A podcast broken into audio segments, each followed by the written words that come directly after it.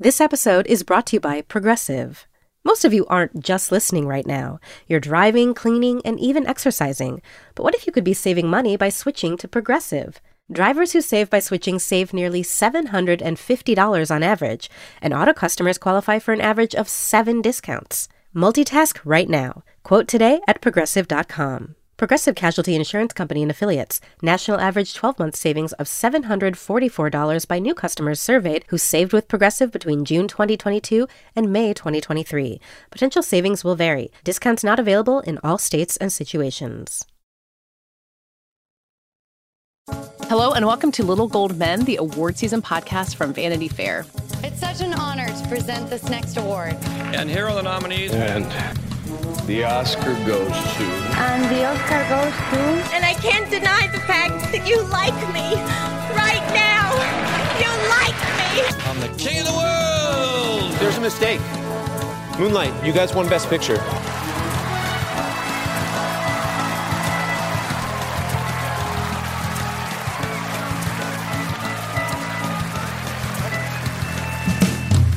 I am Katie Rich, and I'm here with a supersized crew today. I've got Richard Lawson. Hello. Rebecca Ford. Hi, Katie. David Canfield. Hello. And returning guests by special request of so many listeners and also us, Chris Murphy. Hi, thanks for having me back. uh, we are delighted as always. We have a lot to talk about today. Richard and Rebecca are back from Cannes, so we're going to catch up on the winners from that ceremony. Uh, over Memorial Day weekend, we saw our first pictures of Bradley Cooper as Leonard Bernstein. There's so much to discuss there, so much Oscar buzz in a single image.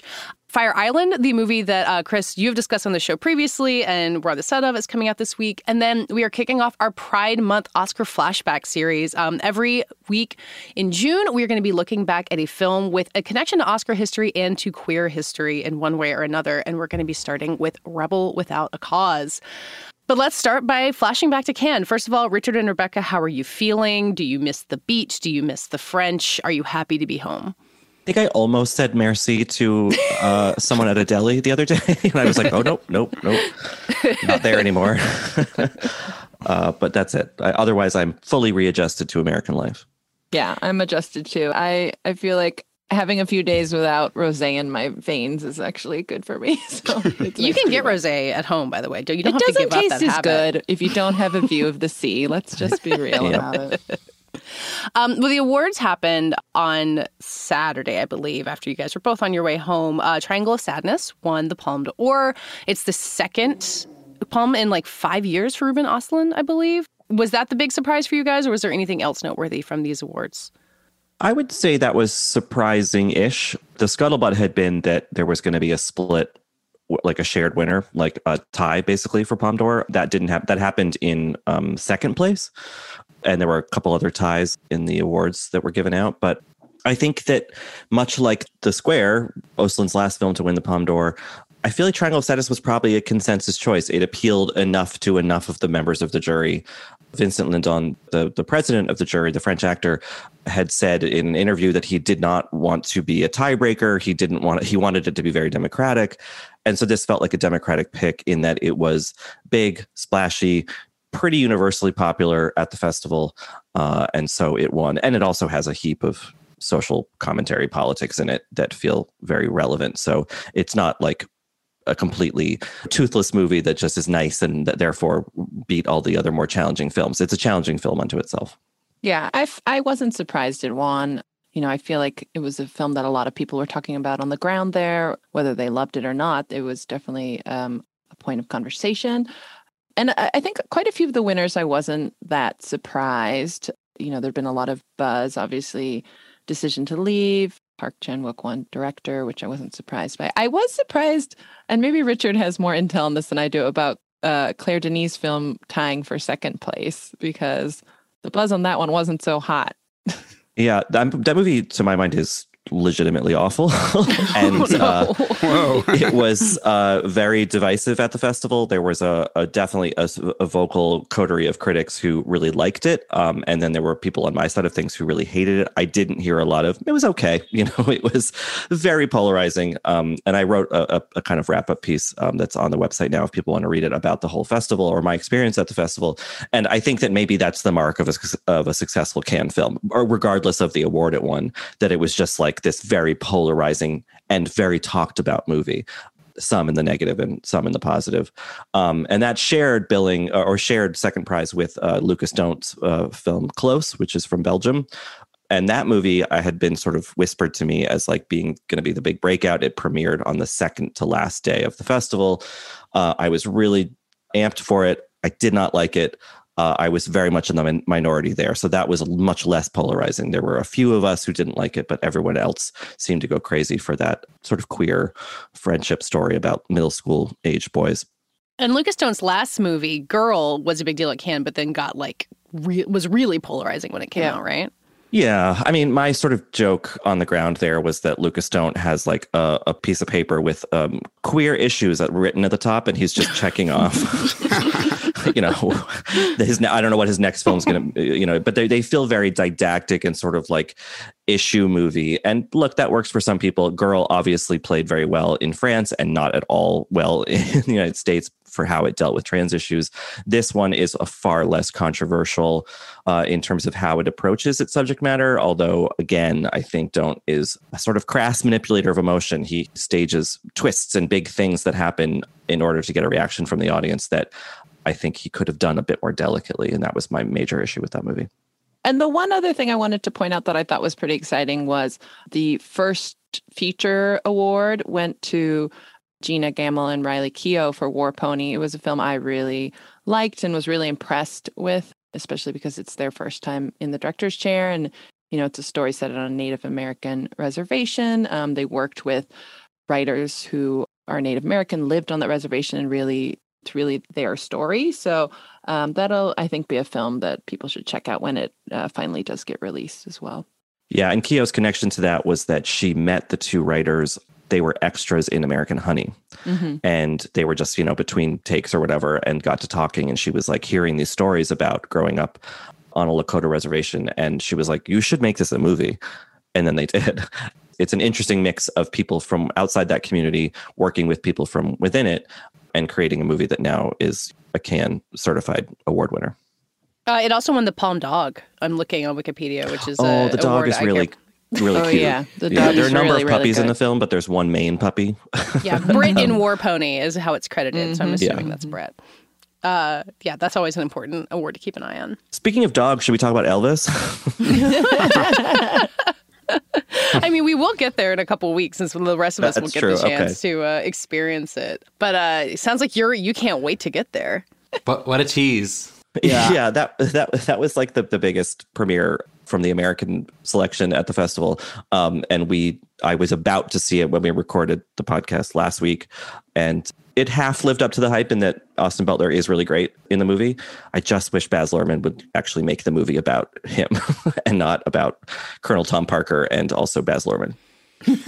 I do. I, w- I do think there's a contention of us here who have not seen it yet, who keep reading the pans and being like, "What? Yes, I want to see that, please." yeah, yeah. Inject Even, it directly into my veins. I have to see it. I know. Although I feel like I think sitting down for two and a half hours with it is going to feel different than just reading you guys describing the insanity. I mean, the thing about it that about you guys seeing it is that unfortunately, after you see it, I'm pretty sure you won't then go to a beach party where there is a drone light show and the drones spell out Elvis several times in the night sky over the Mediterranean. You don't know what I have planned. Yeah, never say never. That's true. Okay, fair enough. I don't know what goes on in North Carolina. Okay. uh, yeah, we'll definitely get to Elvis. That feels like, uh, you know, in the summer, we're always kind of casting around for finding Oscar buzz. And like, I don't know if Elvis is a real one, but it's certainly worth our consideration at the very least. Uh, well, back stateside and over Memorial Day weekend, um, Netflix did something that I'm sure they have done before, and maybe one of you guys remembers better, but um, they kind of sent out an email blast with from the set of Maestro, and it's photos of Bradley Cooper as Leonard Bernstein uh, in a biopic that he is directing. Uh, Bradley Cooper is, of course, the director of A Star Is Born, which is a uh, legitimately great movie, and to me, I think has earned uh, the right of I don't have the right to doubt Bradley Cooper because he tends to turn in really interesting things when he does this. But I think a lot of us kind of look at someone in like latex old age makeup and think like, okay, here we go again but I'm still really interested in this movie because Leonard Bernstein is obviously a fascinating person worthy of this. Um, anyone feeling more or less skeptical than I am? I, I, I, I want to believe in this movie and I want to withhold judgment, is mainly where I landed. I'm feeling intrigued and highly skeptical. I, I Okay. the, sec- the second round of images that I don't think they blasted out that I think came out via Getty, like more set photos, where you see Carey Mulligan caked in the old age makeup, made me feel like, ooh, we, we're really leaning in here. Yeah. um, and those efforts tend to be pretty hit and miss. I mean, I definitely have a lot of faith in him as a director, and I have feelings about the nose, and all. I think it's it's all been covered pretty well online, and I'm I'm pretty much right in the middle there. So I have to say, I when the photos came out, I was like, "Wow, Bradley Cooper looks great." Who did they cast as that old guy? Like, I did not, Same. I did not realize it was him. Which I, I, I think it could go either way. I'm excited. I do think ra- this is so crazy to say, and I think Katie, you agree with me. Somehow Bradley Cooper is underrated, even though Yes. he's Bradley Cooper, um, which is insane. So I do feel that the project is in good hands. I haven't seen those other images that you mentioned, David. And I am going to go directly Google.com. Google.com when this is over. But I do. I really. I'm. I'm optimistic. I'm, I'm going to say I'm going to go fully optimistic on this one. One one other thing I'll say to avoid at the risk of sounding like the cynic of the group is there was a big report in the Hollywood Reporter today that we're recording about uh, Netflix stopping funding quote expensive vanity projects and they they mentioned stuff like The Irishman.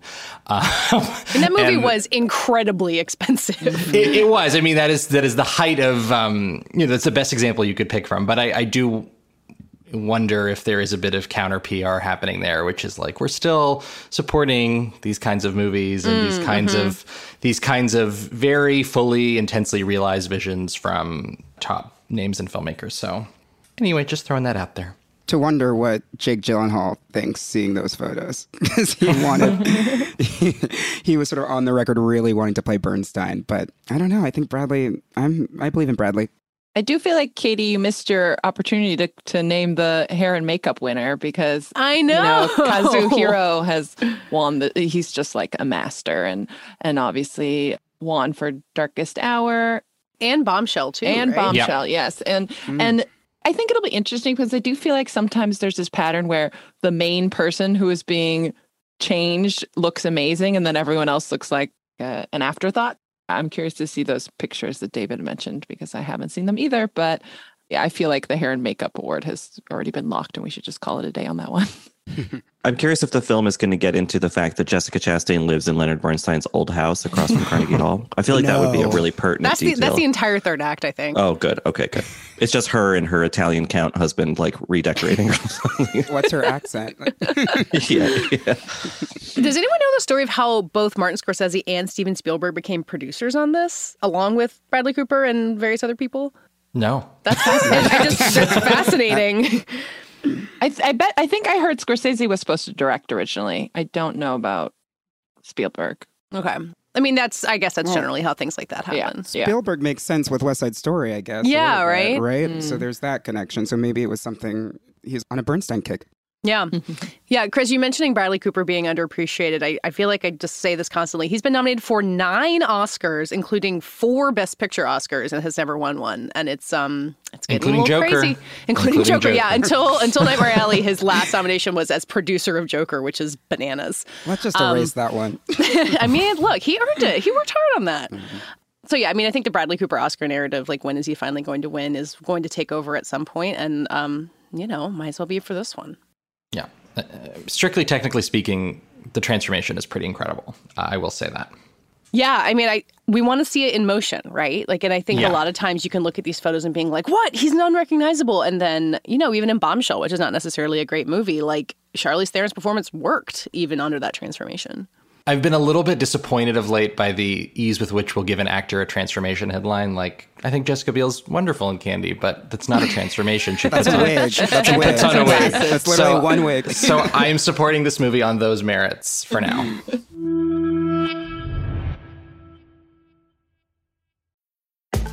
Ever wanted to go inside the Met Gala? I'm Chioma Nnadi, and this week on the Run Through with Vogue, we take you inside the world's most exclusive and glamorous party.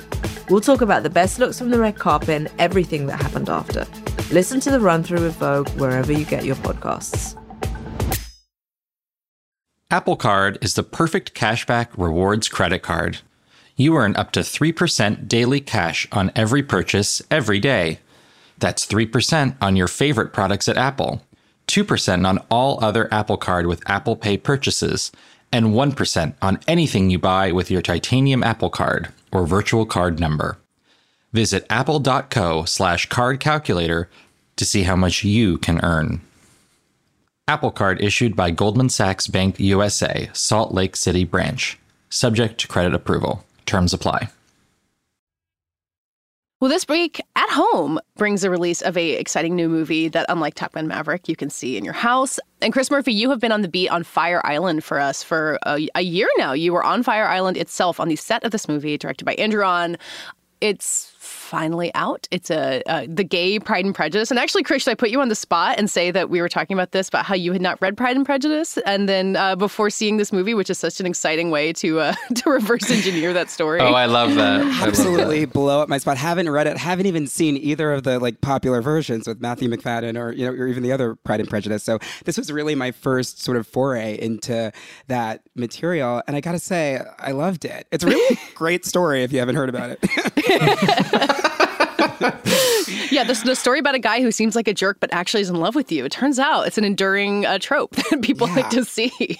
people really it really still hits in 2022 i've got to say the movie um, really does adhere to sort of the pride and prejudice narr- narrative way more than i would have expected having like now researched and like gone in and learned more about jane austen um, and it's really like a classic great gay queer rom-com that really hits all the beats at least for me that i feel like a rom-com needs to hit without pandering to mainstream culture, straight culture. Like it's really sort of unapologetically queer and goes into some sort of racy material, a la the Bros trailer, but in a completely different way. And I think it's like it's really it's not fun for the whole family, but it's definitely fun for queer audiences.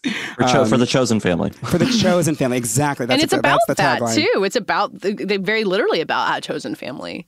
Oh yeah, absolutely. And I, I think everyone, the sort of the, the core chosen family of like Margaret Cho, Matt Rogers, Joel Kim Booster, Bowen Yang, Tomas Matos, and Torian Miller, they all do really wonderful work. And I gotta say, I gotta shout out Matt Rogers and Tomas Matos, really get in some hilarious one-liners and quips. Katie, we were talking about which characters they're based off of, but they really, um, they really are hilarious. They're the Lydia and the Kitty, I think is the name. The the the dopey youngest Bennett sisters who mess everything up by being stupid, basically. Mm-hmm. that trope works very well in this movie. Yeah, absolutely lives up to the hype. I think people who are familiar with Fire Island and just and that culture will appreciate it. And people who are familiar with the Jane Austen novel, Pride and Prejudice, will also. There are so many entryway points into it that I really think I think it's an absolute splash.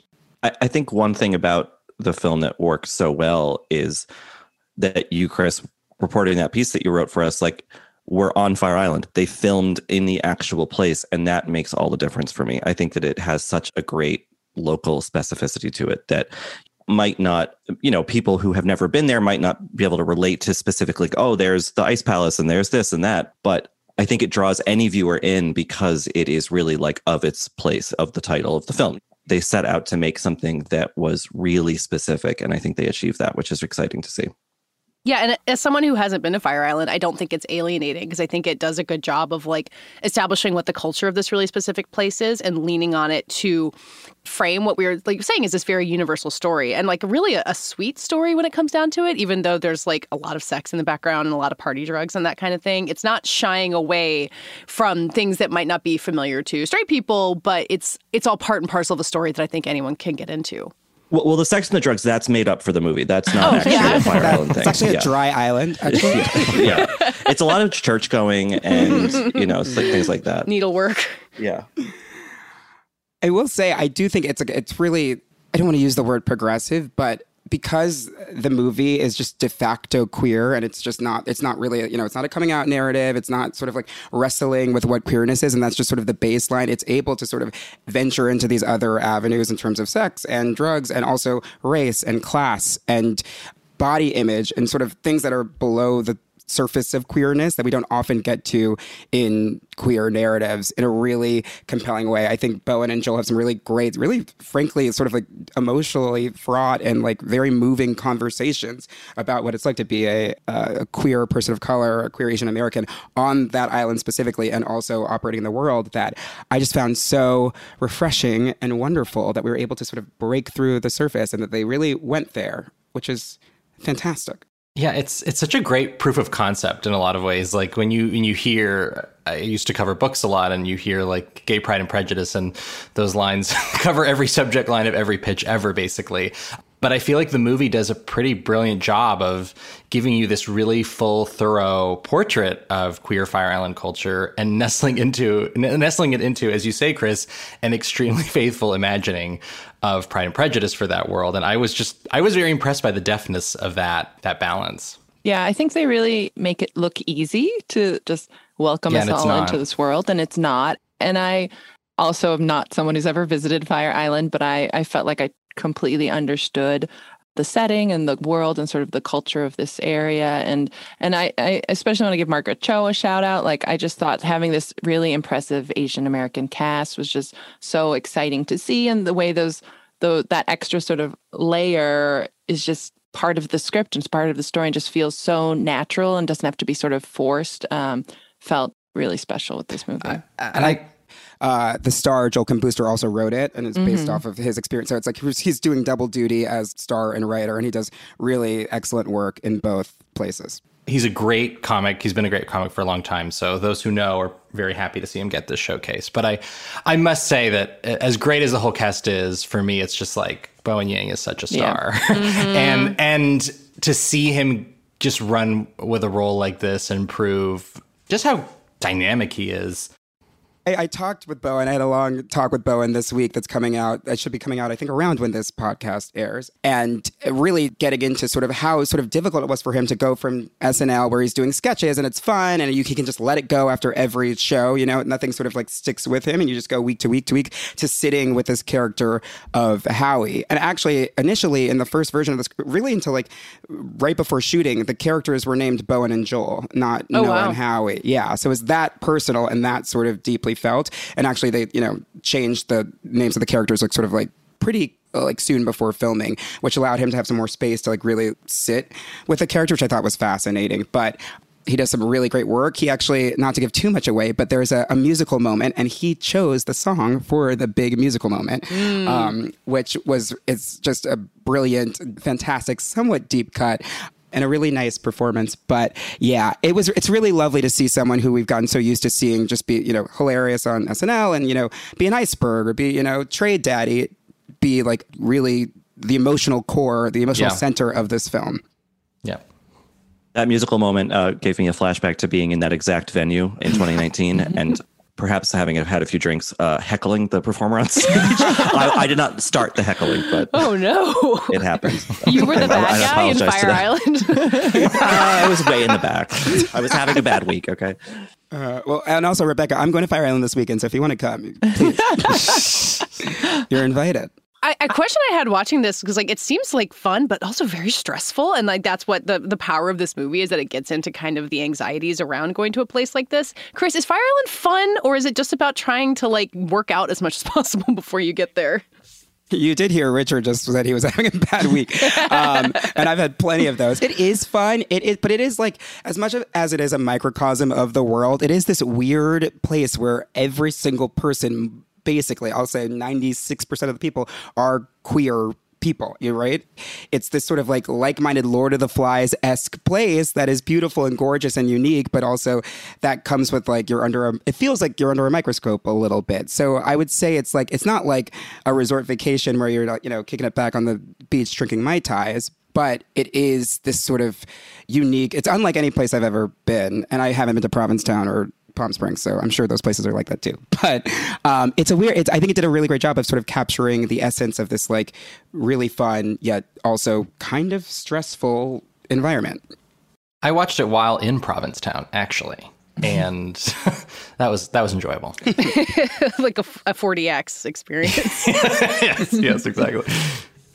I I wanted to shout out uh, Conrad Ricamora, I guess. I- I Mm. hope I'm pronouncing his last name right, who is the the Mr. Darcy character, basically. And I knew him from How to Get Away with Murder, which I watched some of, um, but I knew I recognized him as soon as it started. And it's just like playing that role where you're just like stiff and mean for a lot of the movie and not betraying any emotion uh, is really difficult. And I think he he does really well and strikes up this really nice rapport with Joel Kim Booster. Um, he's a very worthy successor to the uh, Colin Firth, Matthew Macfadyen uh, legacy. Oh yeah, he also was recently Seymour off Broadway and Little Shop, which is a complete 180 from this film. So he really does have the range. Looks really- great in glasses. Honestly, a slay. Well, David, I want to toss it to you to pretty much kick off our Pride Month flashback series, which I'm really excited to do because June has always been this like interesting kind of like slow period in the Oscar season and a great time to look backwards. And this month for Pride, we decided to kind of do a Pride themed um, Oscar flashback series. But the Oscar history with queer movies is really complicated, and we'll get into it a lot over the course of the month. Um, but for our um, Oscar issue earlier this year, David, you wrote about its its particularly glaring track record with nominating gay actors specifically. Um, do you want to just lay out for listeners how grim this legacy is? Sure. I mean, I, I will say that this year broke a few of the the bleaker streaks. Ariana DeBose was a very groundbreaking winner for Best Supporting Actress. We had Kristen Stewart nominated for Best Actress. She's of course engaged to a woman, so it's. I do have some hope that maybe these things are starting to change, but yeah, essentially, uh, in reporting out this piece, the thing that stuck out the most to me was the discrepancy between LGBTQ plus performers who've been nominated openly, uh, LGBTQ plus, which was um, not many. Uh, two have been nominated since Ian McKellen was the first and only man uh, who's openly gay to be nominated.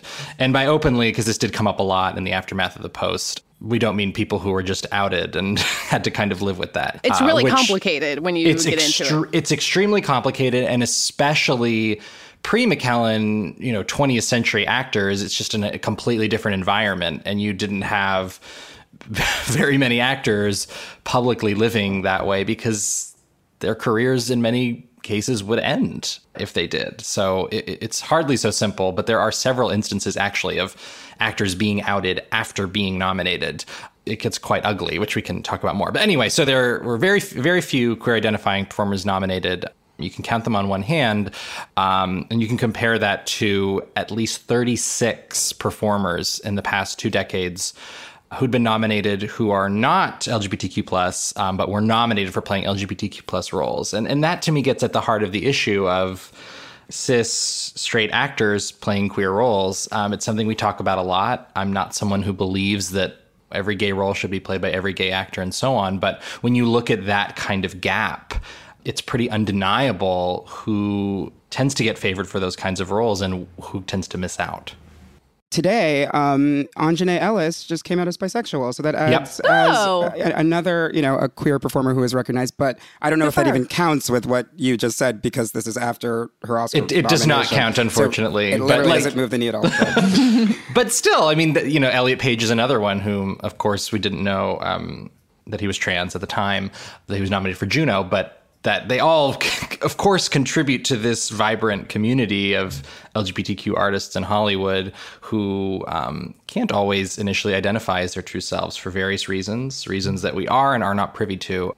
It's a stat that I think more than anything reflects the challenge, the ongoing challenge in Hollywood of being able to identify that way and receive the kinds of opportunities that their straight and cis counterparts receive. And that's the ongoing issue. And I think an especially insidious part of that that, you know, rears its head in an example. I think Philadelphia is a great movie. I think Tom Hanks is wonderful in that movie. Ditto Brokeback Mountain. Those movies were 17 and 29 years ago, respectively, which is not that long ago. And um, they the one of the big selling points of those awards campaigns for those performers, Heath Ledger, Jake Gyllenhaal, Tom Hanks, was that it was brave. You know, Mhm. oh look, they're they're they're risking their Hollywood um profile, their identity to play these gay characters. Uh, whereas the raver thing probably would have been an out gay actor doing that in those times, you know, even in 2005, like that would have been a big deal. So that language certainly, I think, is going away. But I still feel sometimes little hints of it here and there where an interviewer will be like, "Were, were you worried about doing this?" You know, and I, I that framing is really gross, even though uh, it's been applied to movies that I think are great. And I wouldn't want a Brokeback Mountain with different actors. I think it's perfect with those two actors. I think Philadelphia is, you know, one of Tom Hanks's greatest performances, and so it's not that I regret or or wish that those particular films had been different, just but the way they were talked about was pretty bad. Yeah, I think it's definitely a particularly male problem. To your point, Richard, in terms of the way we talk and look at talk about and look at masculinity um, on screen, and the notion of an actor going gay has long been an act of transformation. To go back to what we were talking about earlier, an act of of bravery. It's at least it's been marketed that way. And yeah, this past year, Power of the Dog was definitely the the example of, of a movie that was discussed that way. But I, I do believe the conversation around that kind of dynamic shifted. And you also had an actor in Benedict Cumberbatch, who I, I did get to profile this past season, um, who was very thoughtful about the issue and very aware of how fraught and complicated it is, and um, you know, questioning even openly whether he was perhaps the right person to take that role of Phil Burbank. So the fact that it has moved in that direction is, I think, a good sign. There is a cut of that film where Jim Parsons is Phil, right? and he's vicious. Very different movie, but yes, it's more boys in the band. Do you? I mean, we've gotten to a point where I think with trans characters in particular has it's changed really fast the way that we yeah. would accept uh, a cis actor playing a trans character. And we think about uh, Dallas Buyers Club and Jared Leto and how, or even Danish Girl after that, um, and how that just would not happen today. Do you? Do you think? I mean, David, you said you don't want only gay actors to play gay roles, but do you think we're moving to a different place of what we will and won't accept on casting for these roles?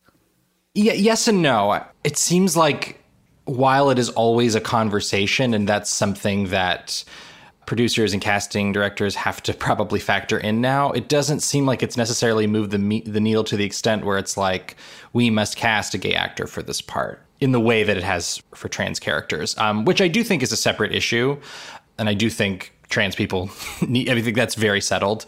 That trans people need to play trans characters, and there's no real wiggle room on that. Um, personally where we are in Hollywood and with more actors coming out, it's still a very slow, slow moving train. But um, yeah, I, I would hope that at this point, gay actors are considered more foremost for gay roles.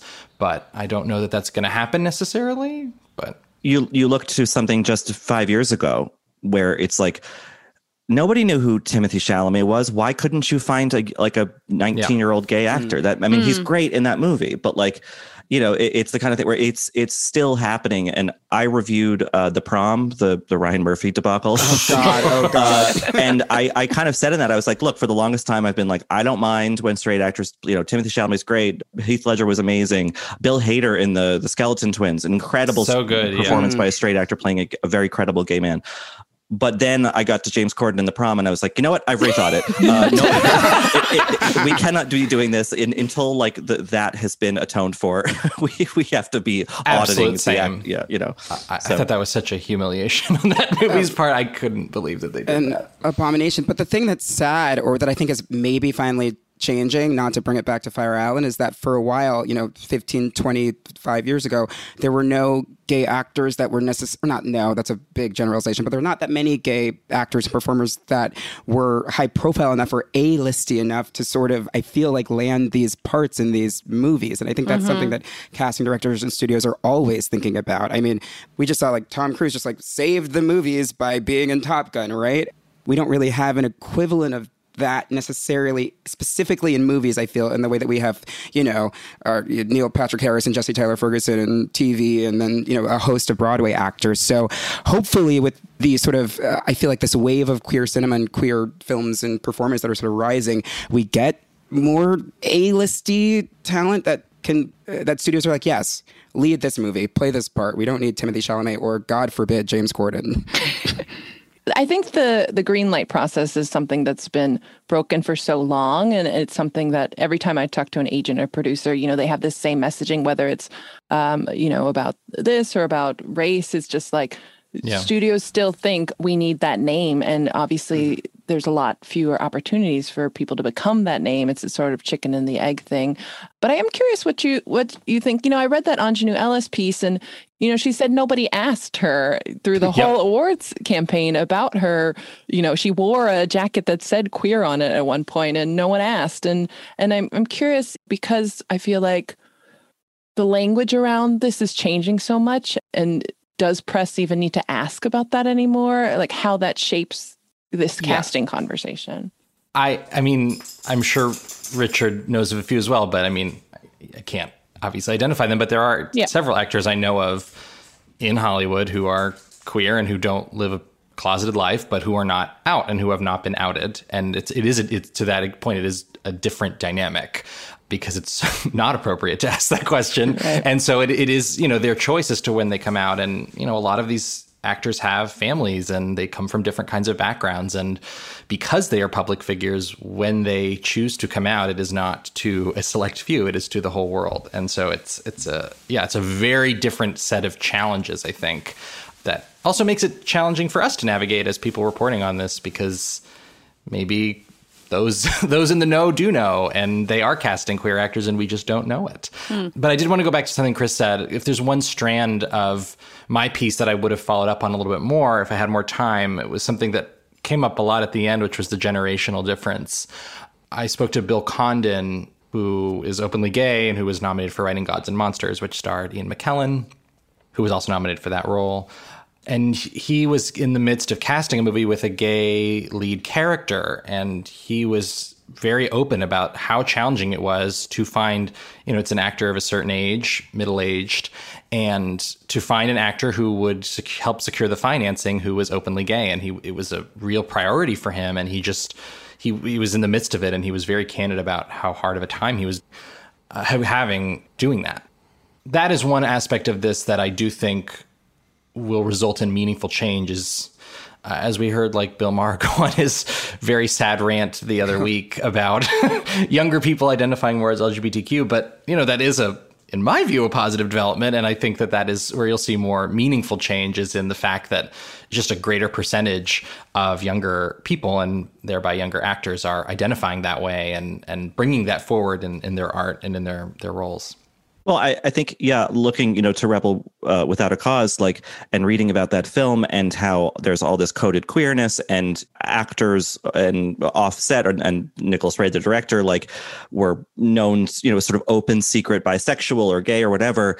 We really shouldn't be doing the same shit that was happening 67 Yep. years Mhm. ago. Like, Yeah. w- come on. Like, th- there's a long history of this, but it, it's just, at a certain point, it's like we can't rely on that. It's just how Hollywood functions, you know? Um, it's embarrassing that we're still doing a lot of the same stuff that was happening almost a century ago.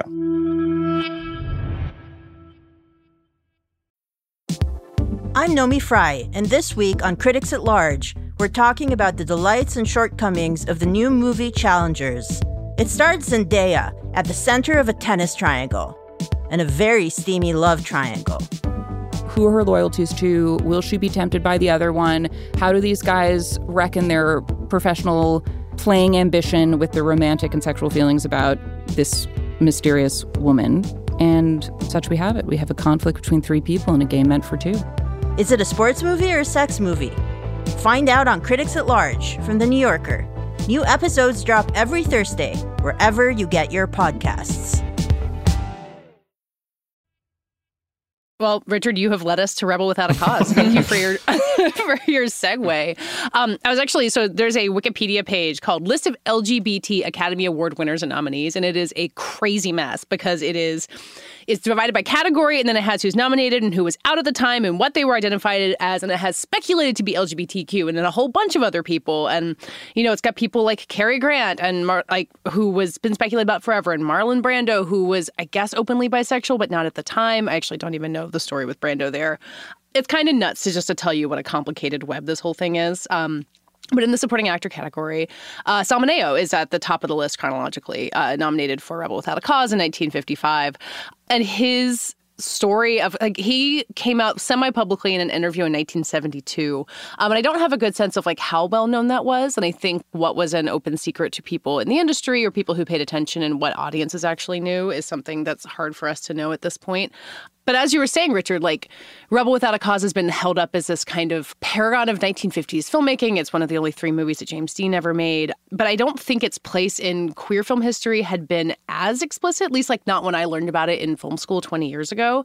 But I'm actually curious if that if the experience for other people was different. Had any of you known of this movie as, as something that was explicitly queer coded from the very beginning? I heard about it, but I thought it was just because James Dean's hot. you know, and I, and I, I, knew that like there was some off-camera shenanigans happening in the production of it, but I'd never seen the movie until we I watched it for this podcast. And mm. Watching it, I was like, oh, they meant that there's like really queer subtext in the actual yeah. movie, um, mm-hmm. um, which I was surprised about. And reading um, further about that, there was sort of an intention to do more of it, but like the Hays Code and everything was like the studio was like, no, no, no, no, you can't do that. I, I think that's really fascinating. That that in that era that Nicholas Ray and the actors involved were like really pushing an envelope in a way that I was not aware of until seeing the film. Mm-hmm. Yeah. I watched it for the first time in college. It was an assigned film for a history class on 50s culture or post 40s culture. And I went to a very small liberal arts school. So that, that aspect of the film was definitely brought forward in the way it was uh, discussed in, in a lecture and, and discussion. So I, I, did go into it with that understanding, and I'd also just come out, so it was a it was there's a whole lot going on there, and yeah, I just enjoyed the really lovely, palpable sexual tension between Sal and James. And also, yeah, reading about it after the fact because we didn't get so much into, you know, the way that it had been discussed in terms of queer theory and things like that. Um, but hearing the way Sal talked about it and this notion of like the first gay teenager on film was was really fascinating to me. And yeah, I mean, it's it's perhaps a cliche and an easy thing to say about a film like this, but yeah, it's it's a 50s movie that you could apply to today in terms of the same sort of challenges that a lot of movies face. And challenges in terms of like how to get an actual like queer relationship up like front and center, or how much you have to hint at it. Yeah, I mean, I, I, think all the time of shipping culture and queer baiting, mm-hmm. and, and yeah. um, obviously that's so much more forward and present in the way we talk about pop culture now. But it's certainly there in a way where you know you can just like we have today in a lot of relationships, you can draw as much as you want out of it, um, and there's a certain degree of intentionality there, uh, as the filmmakers have talked about since. But especially if you're watching it then, you really take what you want from it. I think that's something that works so well about the movie even from a t- 2022 context is that like for a lot of people who are queer when they're teenagers everything is coded and latent and yeah. not mm. spoken and you're just sort of stumbling into discovery about yourself and maybe other people and and so I guess for me, in, a weird way, the only difference between now and then, at least as it's viewed through this film, is everything around it, how it was marketed, how it was sold, the story that they told people they were telling. But in the actual world of the movie, that relationship between Plato and Jim feels like totally you know relatable to the present day um, mm. and i think that's really fascinating that we have stuff like the recent you know netflix hit uh, heartstopper which is about a very much out gay kid falling in love with a kid who's sort of halfway out out of the closet. And um, that is definitely reflective of a more sort of open life that young people have now. But there are plenty of people who are not living that open life. And i think that is weirdly reflected in this movie that's practically 70 years old the way that Sal Mineo talks about, you know, what he felt while making this movie, because he was 16 when this movie was made. He was pretty much new to Hollywood. He'd been on Broadway, and like like many child actors, his career was pretty much managed by his mother. And he basically makes it sound like he was really sheltered and didn't have any sense of being attracted to men, uh, as he did later in his life. Um, he basically said of filming this the scene in the mansion where they're kind of all like kind of cuddled up together imagining their lives as being a family um, outside of the families that they have. He said i had no idea or understanding of affection between men and for the first time i felt something strong in that scene with james dean. Um, i can imagine that he really was as naive as he says he was. I think he got very famous after this and it changed. But you feel like you see it on screen. You see this like kid who's kind of figuring it out as this movie is being made of like what it is possible to feel for other people and other people your age and that's, I think, a real huge strength of that performance. Yeah, it's basically a kid going to theater camp. coming, coming back different, you know. With guns and cars. Can This is the confirm. I I have to say it's really it, it's so sad what happened to Sal Mineo in terms of like he was speaking openly about being bisexual, you know, in the 70s and then you have to wonder like if he had, he was, you know, murdered by stabbed in the heart by a mugger and died when he was only I think in his 30s. He's Yeah. 37. So to imagine like, you know, the types of roles he might have played or what, you know, this what uh, what could have been, you know, the potential there and what we may have lost by losing him. And James Dean, obviously, at such an early age is really, it just makes you wonder if maybe we wouldn't be having these same conversations about there are no, you know, queer actors in the film industry you know it just it just it's just so unfortunate and it's so tragic and it's, it's so sad that so many queer narratives and actual queer people reach these tragic ends Ugh, it Are depresses you me. ready for me to blow your mind? He, Sal Mineo, and Ian McKellen were born the same year. no So that's what it would have Wow. been. There, there, the, Wow. the casting of Gods and Monsters could have been totally different. Wow. that's crazy you see that's exactly what i'm talking about. that's Yeah. wild Wow. And I mean, it's pretty remarkable that he was nominated as a teenager. I know. he was like fifth youngest, I think. At, and he is the fifth youngest, which is really, given the role, given the kind of movie it is, um, it's a huge achievement on its own. Um, so yeah, it is. It's really sad. Yeah, I would love to know the behind the scenes machinations of how, because, you know, James Dean had made three movies and he had died right before Rebel Without a Cause came out. So by the time this Oscars happened, he had already died. Um, and he was nominated for East of Eden and not Rebel Without a Cause. But I, I wonder if there was a strategist who was like, this is the one he'll get nominated for. We don't want to compete against each other. Like all the campaigns that we ourselves talk about, how that horse trading might have happened. Oh God! What was the little? We need to find the little gold men of the fifth. but Sal Mineo and Natalie Wood, who was also a teenager, um, were both nominated for this and both lost. Um, was I was reading the Sal Mineo biography by Michael Gregg Michaud, um, and it talked about the 1956 Oscar nomination ceremony, which was a live half-hour televised event where the potential nominees were in the room.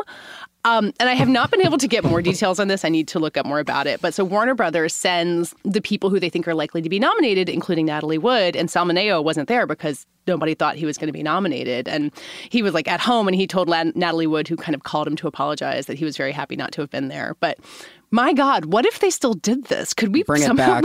Yeah. literally bring it back we need that that that would be so thrilling I guess people like attended because the studios made them, but like just imagine sitting there thinking like, because you're like, oh, I might be nominated, and then not being nominated. I just I cannot imagine them pulling this off. That also proves to me that there were strategists back then because I like to Uh-huh. imagine a world that there wasn't and everything was just pure and nice, but obviously that's not the case. It still Yeah. existed even back then. Yeah. Uh, What I found interesting is I tried to read old reviews from this time to sort of see if anyone pointed out this storyline and and obviously Sal's role. And there's a lot of praise for his acting, but I really couldn't find anything at the time where they, you know, really pointed out that this existed. And and most of it I found it really interesting because a lot of the reviews were just like you gotta hope that your kids aren't like these crazy rebel kids, you know. And it kind of reminded me of the way people treated Euphoria when it came out recently. Mm. Of like, look at these wild teenagers, and it's so interesting to see it now because it it just seems so tame compared to you know when you look at something like Euphoria. But it really showed where it was hitting in the pop culture at the time. So there was no, you're saying, highly touted, exclusively gay moment to bring us back to the Beauty and the Beast discourse of years yeah, right, right. at least we're not. I mean, I was just gonna say, at least we're not doing that anymore. But I actually feel like Yeah, it's, it's it has still not been that happening. long since Eternals came out, and it was like, haha. Well, Rebel Without a Cause is streaming on HBO Max. Um, I would really recommend watching it, especially if you haven't seen it. I, I assume that um, those of us who did rewatch it or watch it for the first time also think it, it, it holds up in an interesting way, right? Yeah, Absolutely. Yeah. I mean, it's just, just kind of like a, a foundational, like Hollywood thing. And it's actually the only James Dean movie I've ever seen. So I think now I need to go watch Giant finally, which Sal Mineo is also in. So yeah, go stream Rebel Without a Cause on HBO Max and tell us what you think. Definitely melodramatic, I'll say. Yes. Yeah, but also I think it's a I think learning what acting was, uh, you know, because James Dean is, you know, he and Marlon Brando are kind of credited with ed, uh, with ushering in this new style of acting, and you can see it in this movie too, which I think is a really interesting, like, a place to watch a pivot between generations. Yeah, we were talking about Douglas Sirk before we started recording. I feel like pairing this with a Douglas Sirk movie would be a great 50s queer evening for you. Our next year's flashback series. Let's do it. There- There's a great quote in a Vanity Fair piece about Nicholas Ray where I think it's his his former wife says that everyone said that oh James Dean was just copying Marlon Brando and she's like but I watched that movie and it's so clear he's copying Nick like Yeah. which I think is such a hmm. sweet sort of memory or, or, or reinterpretation of, of what James Dean's doing in the movie. Yeah, there's a piece uh, about Nicholas Ray uh, from the 50th anniversary of Rebel Without a Cause, uh, written by Sam Kashner in 2006. That is also really worth reading, um, just about how this movie was made and how Natalie Wood was having an affair with Nicholas Ray and Dennis Hopper on the set of this movie. Uh, and apparently, Gore Vidal said in his memoir, uh, based on I don't know how many facts, that Nicholas Ray was having an affair with Sal Mineo. Anyway, it's a good read too. It involves a kind of sad anecdote involving the Cannes Film Festival as well. Full circle. That does it for this week's show. We'll be continuing our Pride flashback series with BPM, the 2017 French film that was submitted for the Best International Feature but not nominated, which we will talk about in addition to many other things. So catch up on that with us and join the conversation. In the meantime, you can find us at vanityfair.com, on Twitter at Little Gold Men, and on our own. I am at Katey Rich, and Richard, Right, Laws? and Rebecca, Becca M. Ford, and David, David Canfield 97. and Chris. Chris Christress. Our producer and editor is Brett Fuchs, and this week's award for the best description of the Little Gold Men recording studio goes to Chris Murphy. It's this sort of like like-minded Lord of the Flies esque plays.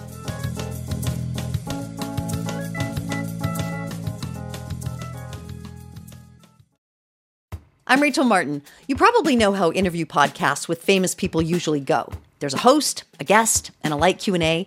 But on Wildcard, we have ripped up the typical script. It's a new podcast from NPR where I invite actors, artists, and comedians to play a game using a special deck of cards to talk about some of life's biggest questions. Listen to Wildcard wherever you get your podcasts, only from NPR. From